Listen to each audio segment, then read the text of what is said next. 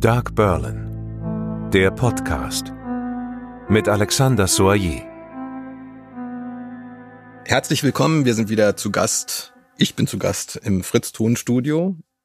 Peter Minges, Sabine Hinrichs, Johanna Magdalena Schmidt, alle wieder da. Bin ja auch zu Gast. Ja, hallo. ja, es geht heute um Fall 5, den Fall Wurzel in eurer Hörspielreihe Dark Berlin. Das, ich fange vielleicht erstmal einfach damit an, was mir aufgefallen ist. Spannend fand ich, dass das war hier so ein, das war so eine, ist so eine Fußarbeit Geschichte, also so ein Ermittlungs- und Verhörding und vor allen Dingen einfach äh, ziemlich erlogene Alibis, muss man sagen. Also gleich mehrere kommen in diesem Fall vor. Also der Täter, äh, über den wir gleich noch ein bisschen mehr erfahren, ähm, nimmt sich da so, glaube ich, alle Freiheiten und stellt sich auch nicht besonders intelligent an, aber hat auch eine ziemliche Huspe dabei. Und ähm, man, man lernt ihn eigentlich gleich in dieser Folge, das ist äh, auch spannend gelöst in diesem Fall, eben mit seinem ja, mit seinem letzten Wort vor seiner Verurteilung eigentlich kennen. Und im Grunde weiß man da schon, was das eben für ein Mensch ist. Ich denke, wir hören einfach kurz erstmal rein. Der junge Mann, der ihm eben die Tür geöffnet hatte, stürmt nun an ihm vorbei und verschwindet. Aus der Tür zum Lager wankt eine Frau, blutüberströmt. Ihr Gesicht ist kaum zu erkennen. Das Blut rinnt ihr aus zahlreichen Kopfwunden herab auf den schwankenden Körper.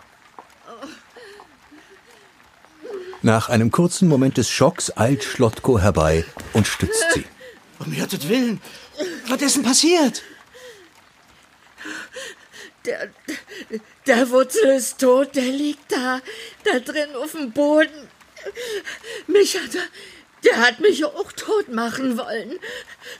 Helfen Sie mir.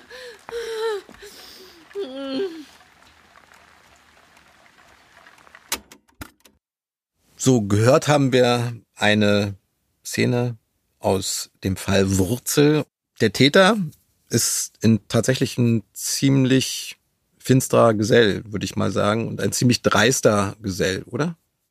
Also ich äh, habe mir das mal so aufgeschrieben, was für Begriffe man für ihn benutzen kann, ohne ihn zu beleidigen. Er ist ein Blender, er ist ein Lügner und er ist ein Narzisst. Und zwar im höchsten Grad. Also er lügt und betrügt, aber er hat einen Zug an sich, ich kannte ja den Mann und nicht, aber er hat einen Zug an sich, den ich eigentlich schon sehr, er ging sehr offen mit Tatsachen um. Also er, er erzählt dem, dem Polizisten, äh, dass er an, bei, während des Verhörs, dass er bei seiner Verlobten war und dann wäre er nach Hause gegangen und ähm, dann sagt der Polizist, gibt es denn Zeugen dafür? Sagt er, ja, ich war noch mit einer Prostituierten zusammen. Also wenn man das jetzt mal einschrumpft, er kommt von seiner Verlobten und geht erstmal zu einer Prostituierten. Das hat er sogar zwei, dreimal gemacht. Aber er hat es offensichtlich so erzählt, als wäre das völlig in Ordnung. So. Das war sozusagen sein, offen, sein offenes Wesen. Aber er hat auch so unfassbar dumm gelogen. Er hat zum Beispiel erzählt, also immer bezogen auf das Alibi. Wo waren Sie an diesem besagten Tag? Und dann erzählt er, er wäre auf der Friedrichstraße gewesen, hätte dort seinen Onkel getroffen, der ihm eine Abfindung von 20.000 Reichsmark geben wollte. Aus diesen 20.000 Reichsmark, die er kriegen sollte, wurden 500 Mark, aber der Onkel hatte nur 100 Mark dabei. Also aus 20.000 Reichsmark, die er an diesem Tag bekommen sollte, wurden 100 Reichsmark. So. Und er verfängt sich da immer mehr in merkwürdigen Widersprüchen. Und er war auch immer klamm. Er hat selbst, er war so klamm, dass er selbst seinen Anzug äh, musste er in die Pfandleihe bringen. Also ein schon ein sehr merkwürdiger Mensch, der ja nun, er hat ja Revision angelegt äh, gegen das Urteil und äh, hat das aber schriftlich fixiert und begann wirklich äh, den Antrag mit den mit den mit den Worten: Ich liebe das Leben. So, also war schon Heini. Ein, ein Mensch der blumigen Sprache, der noch sehr jung war. Ich glaube, der war 21, also 21, der war ganz 22, jung ja. und hat sich da wie ein Poet im Grunde äh, gesehen. Im Grunde redet er sich ja aber um Kopf und Kragen. Ja. Das kann man ja nicht anders sagen. Und äh, seine, seine Lügenmärchen äh, sind äh, wirklich Hanebüchen, aber sehr detailliert, also mit großem Einfallsreichtum alle überprüfbar falsch, ohne große Probleme. Das ist ja das auch, was Gennard feststellt im Verhör. Was ich eigentlich spannend finde, ist, wie, wie findet man sich in so einen Menschen hinein? Also, Johanna, du hast ihn dir ja dann ein bisschen mehr noch ausgemalt, äh, auch aus den vorliegenden Fakten, aus den Verhörprotokollen, aus der, aus, aus den Aussagen aus der, aus der Verhandlung. Wie stellst du dir dann so einen Menschen vor, der, der ja eigentlich nicht mit normalen Maßstäben zu messen ist, also nicht logisch reagiert, nicht so reagiert, wie wir reagieren, nicht die Wahrheit sagt oder zumindest in der Nähe der Wahrheit bleibt, sondern einfach schlicht und ergreifend irgendwas erfindet. Ich fand ihn wahnsinnig spannend, weil ich nicht begreifen konnte, wieso er nicht schlauer gelogen hat. Oder einfach so gelogen hat, dass man es ihm weniger schnell und, und so simpel nachweisen kann. Und das hat mich so fasziniert, dass, dass, dass es leicht war, da einzutauchen und mir diesen Menschen vorzustellen. Weil das, äh, ja, alles, was einen fasziniert, da ist man, glaube ich, mit Leidenschaft dabei. Mhm. Ich habe es einfach nicht, ich habe es nicht begreifen können. Also im Grunde die Fragestellung, was ist das für ein Mensch, das ist dann der Reiz. Ja, äh, also wie, er ist ja nicht durch, also ist ja nicht so, dass man sagt, okay, der ist einfach nicht, nicht besonders helle. So, das, das kann ich ja nachvollziehen. Aber er wirkte nicht dumm oder nicht, nicht, nicht unbelesen oder nicht, nicht ungebildet. Aber er hat teilweise, also auch nicht die ganze Zeit, aber teilweise so bekloppte Lügen, also so, so wirklich durchschaubare Lügen erzählt, wie gesagt, es war mir, war mir ein absolutes Rätsel, wieso er da nicht. Und vielleicht hängt das natürlich auch damit zusammen, äh, mit dem, was Peter gesagt hat, äh, war er einfach so von sich überzeugt oder von, von dem, was er macht und tut.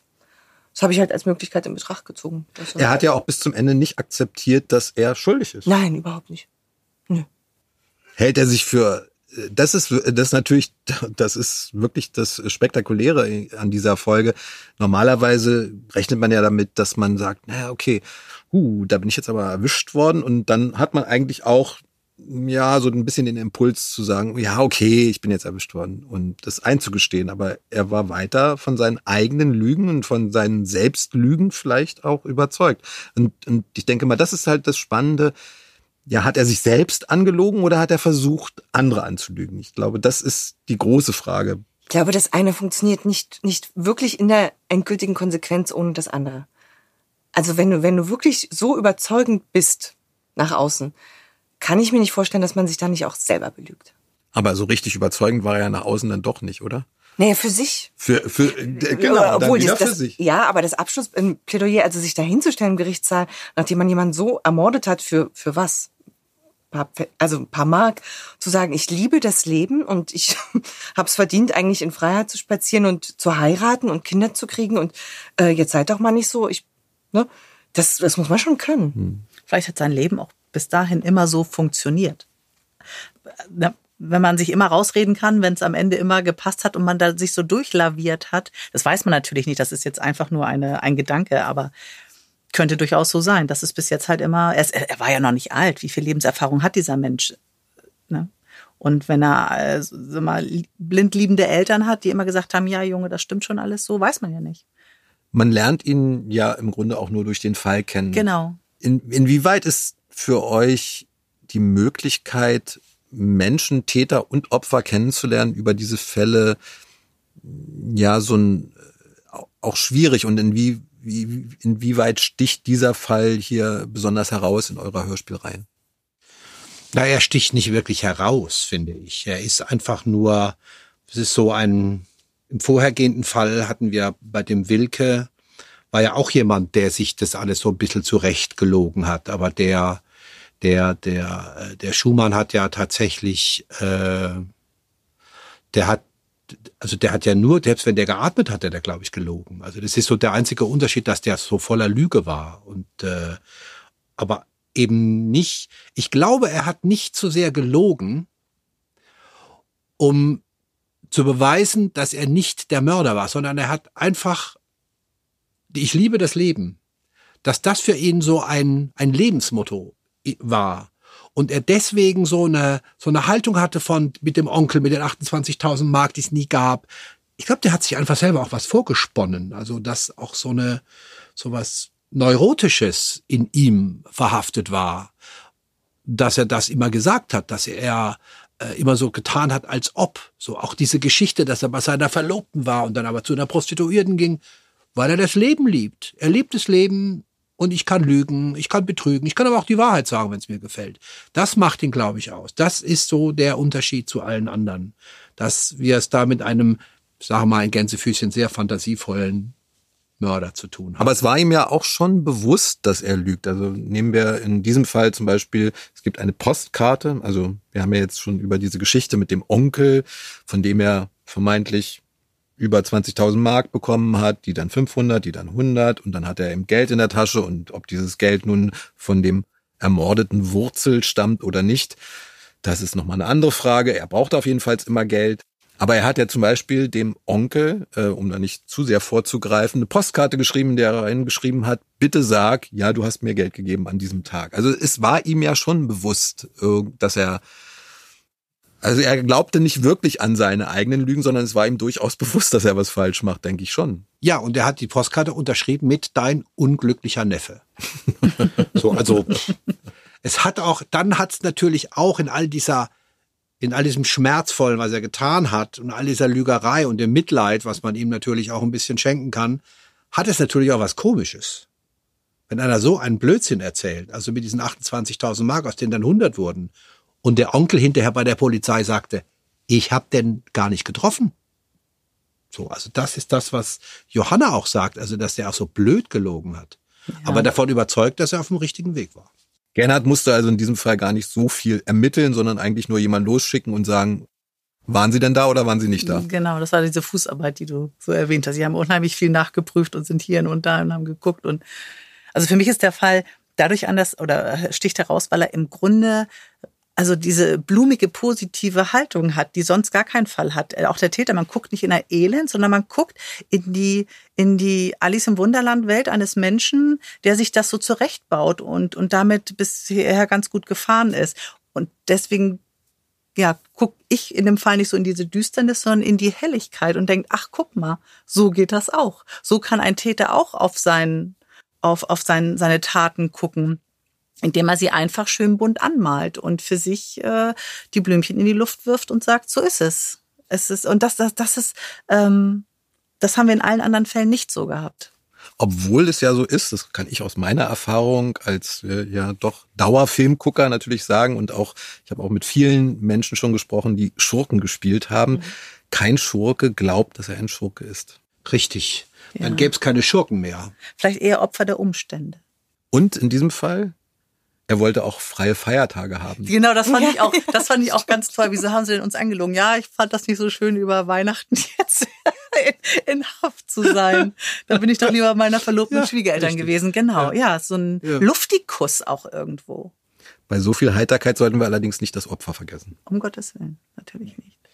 Er hat ja den, das Opfer gekannt. Also er hat ja für das Opfer auch schon gearbeitet. Er hat ja für das, das war ein Zigarettenhändler und äh, der Schumann hat für ihn Zigaretten verkauft. Ich weiß nicht, wie das damals war. Also das klang in den Protokollen so, dass man tatsächlich die Möglichkeit hatte, zu einem Zigaretten- oder einem Tabakhändler zu gehen, mit einer Aktentasche oder keine Ahnung mit was und da so Stangen oder einzelne Packungen reinzustellen und dann konnte man rumlaufen und die auf der Straße verkaufen. So, das wird sich, ich weiß nicht, ob das heute verboten ist, keine Ahnung. Und der hat ja schon für ihn gearbeitet. Und die haben sich gekannt und es kam dann zu dieser Auseinandersetzung. Und wenn man die Fotos sieht, wie dieser Raum ausgesehen hat hinterher, das, das muss also richtig auch einen, Kampf gegeben haben zwischen dem sehr schmächtigen kleinen Herrn Wurzel und diesem jungen Herrn Schumann. Und dann hat er ihm einfach mit dem Hammer den, den Schädel eingeschlagen. So. Ja, und dann ging er, dann ging er ja ins Hotel und dann hat er versucht, mit Salmiak dieses, die Blutflecken auch rauszumachen. Ist ihm ja auch sogar gelungen. Es ist ihm gelungen. Nur der ja. Salmiak war da. Oder also, genau. Und äh, und dann hat ja die Prostituierte noch gesagt, es roch so furchtbar in dem Hotelzimmer. Also ja, eigentlich eine wirklich armselige Figur. Also ja, kann man sagen. Ja. Der hat ja fast auch noch die Frau, die Zeugin, hätte er ja eigentlich auch noch umgebracht, mhm. wäre nicht der äh, Schlottko gekommen mhm. und also, hätte an die Tür geklopft, um Zigaretten zu kaufen. Der ja. hätte locker zwei Menschen umgebracht, um ja, für 100 Mark. 100 Mark waren damals viel wert. Ja, das stimmt. Wir haben ja schon in der letzten, äh, in unserer letzten Runde haben wir schon mal drüber gesprochen. Ja, das ist halt, dass mit so einem Fall, dass man eintauchen kann, also mit so einem Fall wie alle eure Fälle in Dark Berlin in der Hörspielreihe, dass man so eintaucht in diese Zeit, in die, in kleine Mikrokosmen, in, sei es jetzt hier der Tabakhändler, der Mörder, der Chauffeur, einfach irgendjemand, der auf eine Leiter steigt und äh, erschossen wird äh, und dann denkt man erstmal, okay, das war es nicht. Man taucht in, in kleine, in Familiengeschehen, in Alltagsgeschehen ein.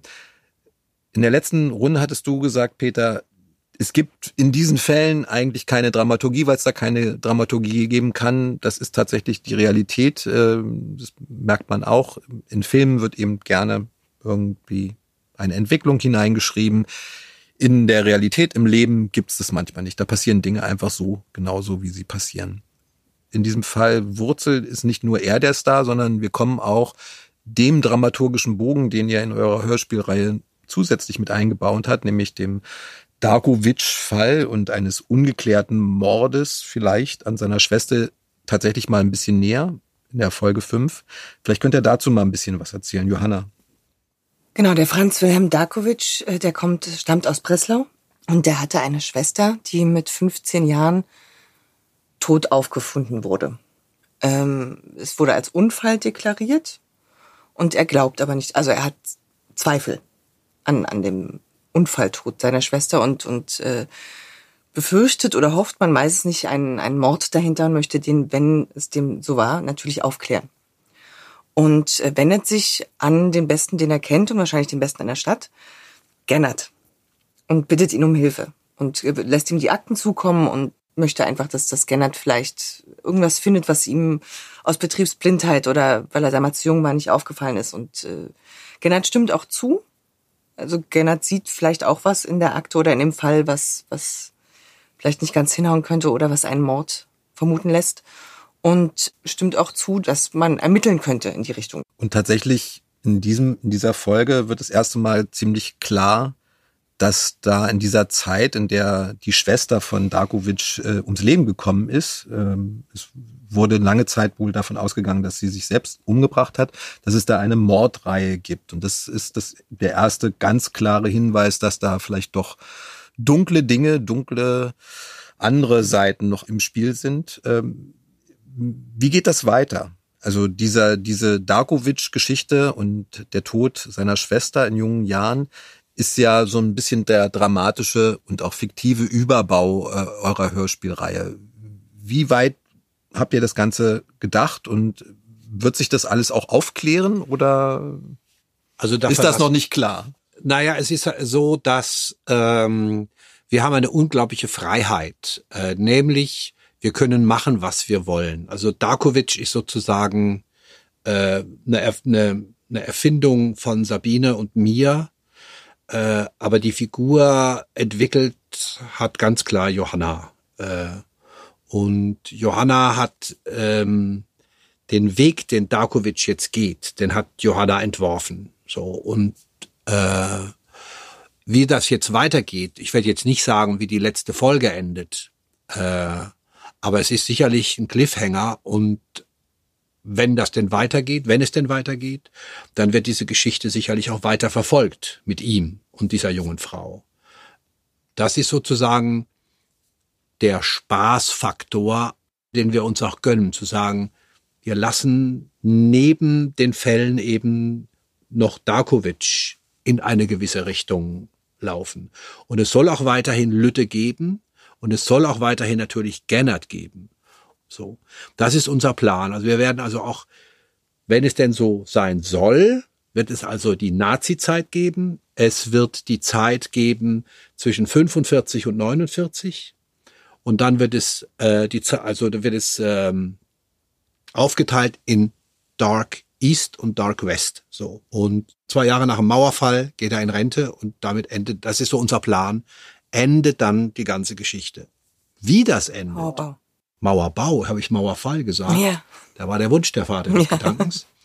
Wie das dann endet, mit wem er zusammen ist, wie er sich als Mensch weiterentwickelt, das ist sozusagen ja, das ist die Möglichkeit, die wir haben und die wir auch nutzen werden, wie immer wir sie nutzen werden. Das wissen wir nicht. Aber wie gesagt, das ist Johannas Geschäft und sie ist da wirklich großartig, ja.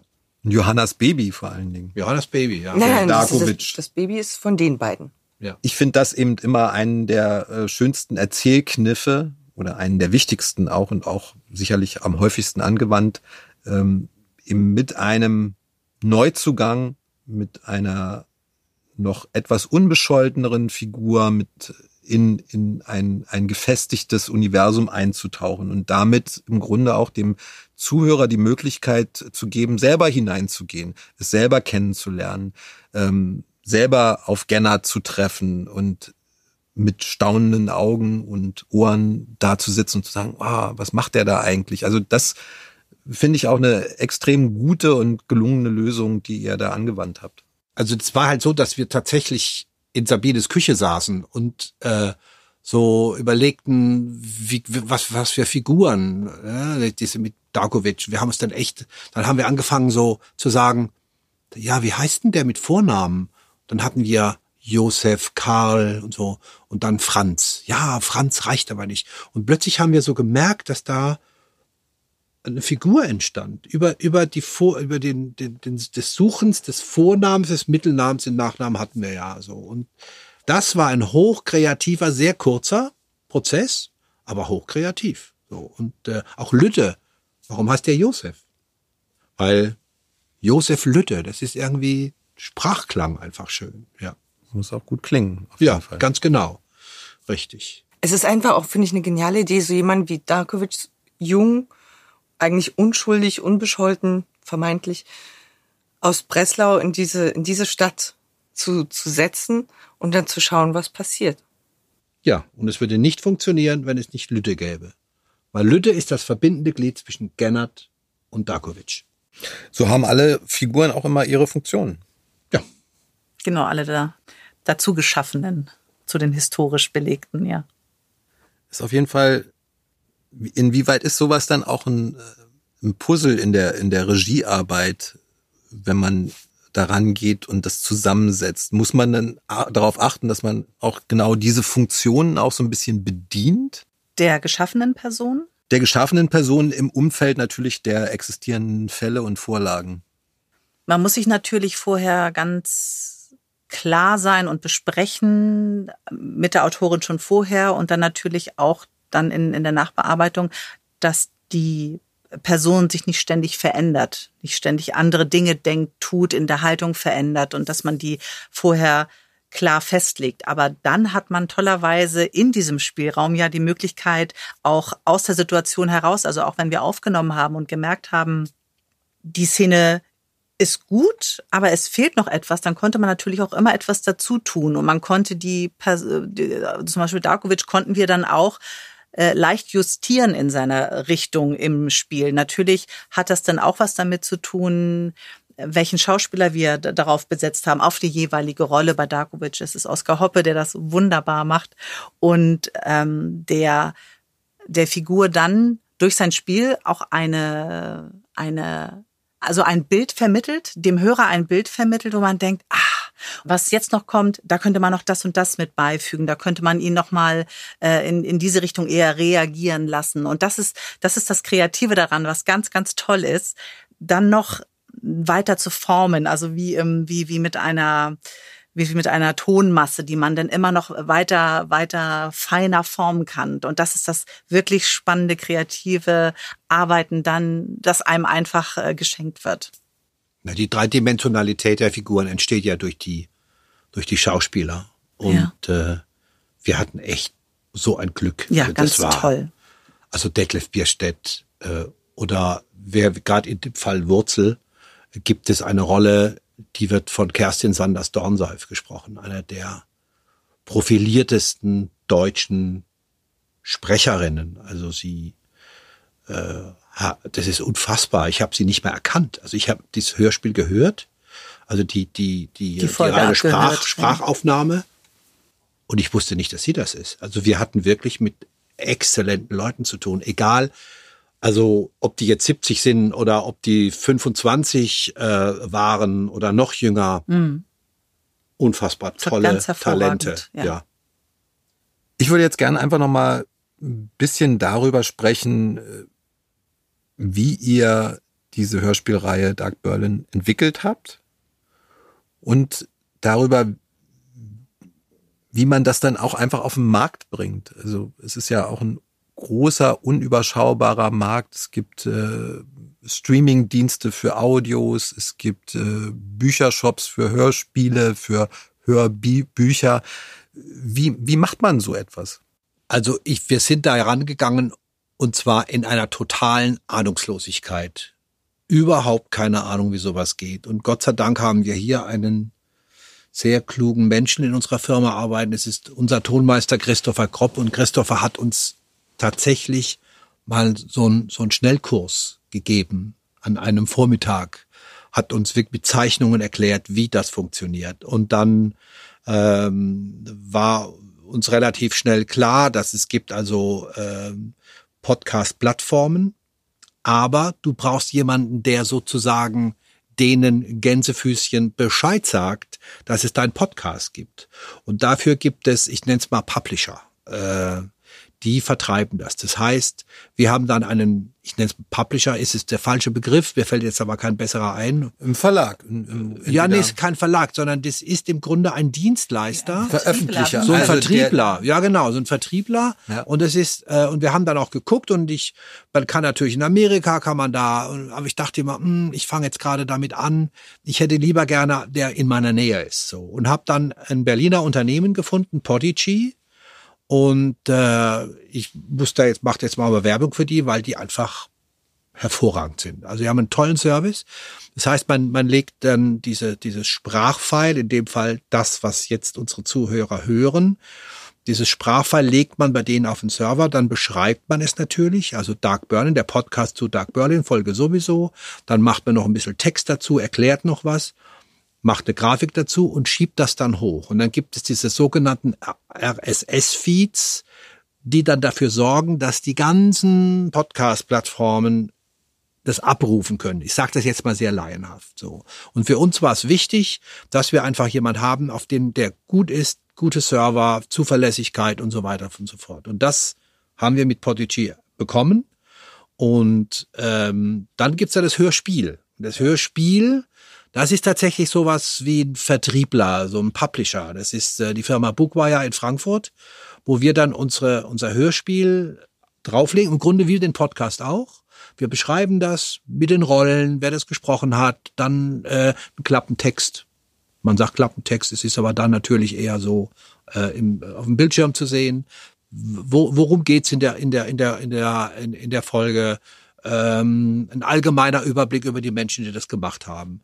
Und die sorgen dann dafür, dass das in die Online-Shops geht. Und da ist aber ein, ein Problem für uns. Dafür kann aber Bookwire überhaupt nichts oder unser Publisher.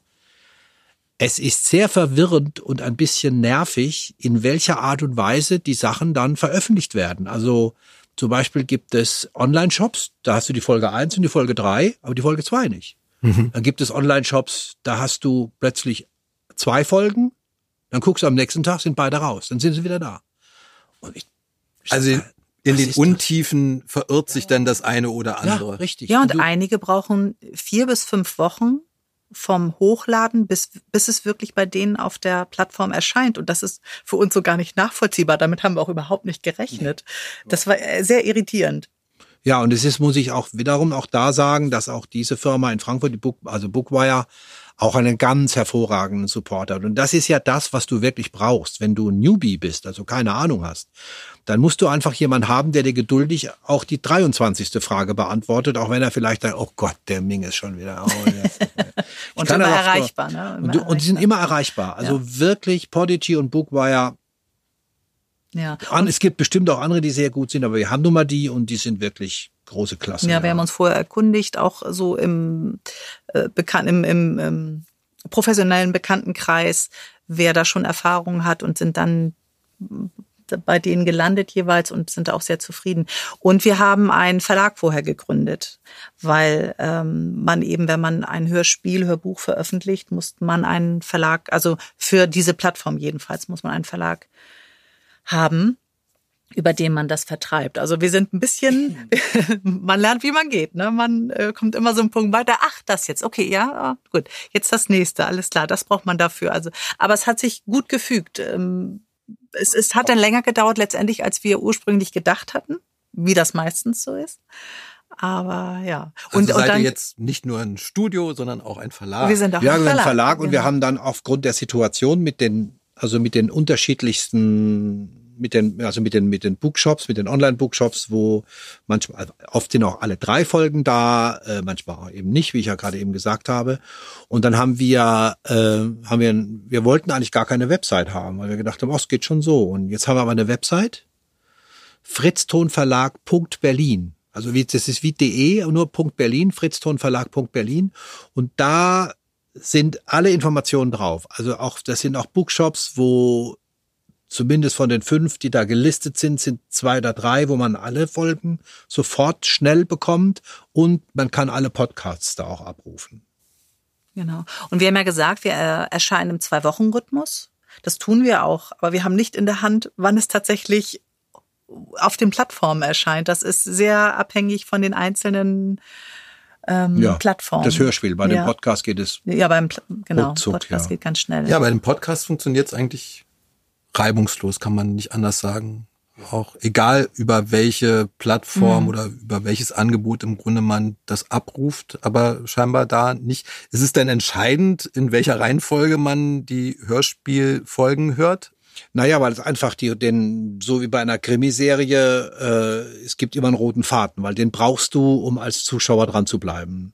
Äh, es ist entweder Herzschmerz oder irgendwas anderes und äh, bei uns ist es halt eben Darkovic es ist völlig in Ordnung, wenn ich erst die Folge 4 höre und dann die Folge 3. So. Aber ich sollte, ich kann natürlich auch mit der Folge 8 anfangen, aber dann denkt man, hä, wer ist dieser Dakovic? Wer ist denn jetzt die Maria Sulzer? Wer ist denn das jetzt? Und dann, also das wäre dann schon gut, wenn man da einigermaßen in der Reihenfolge sich das anhört. Aber für die einzelnen Fälle selber ist es nicht, nicht wichtig. Ja. Die sind alle in sich abgeschlossen. Genau. Gibt es denn äh, irgendeinen, wo es am reibungslosen läuft, wenn man darauf zugreifen möchte? Google Play. Google Play. Google Play und, äh, und Apple, äh, Apple Books. Das muss ich sagen, das ist immer zack, ist es da. Also das geht ruckzuck. Aber Google Play ist, glaube ich, so mit der, der sicherste. Wir kommen langsam zum Ende. Der Fall Wurzel, Folge 5 in der Hörspielreihe Dark Berlin. Spannend und auffällig vor allen Dingen in dieser Folge einerseits dunkle Geheimnisse aus Darkovics Vergangenheit werden deutlicher, erkennbar. Und wir haben natürlich den Fall Wurzel und einen unglaublichen Blender als Täter, was dann hier schon am Anfang unserer, äh, unserer Zusammenkunft für eine gewisse Heiterkeit auch gesorgt hat. Ich danke euch recht herzlich, Johanna Magdalena Schmidt, Sabine Hinrichs, Peter Minges. Danke dir. Vielen Dank. Danke dir.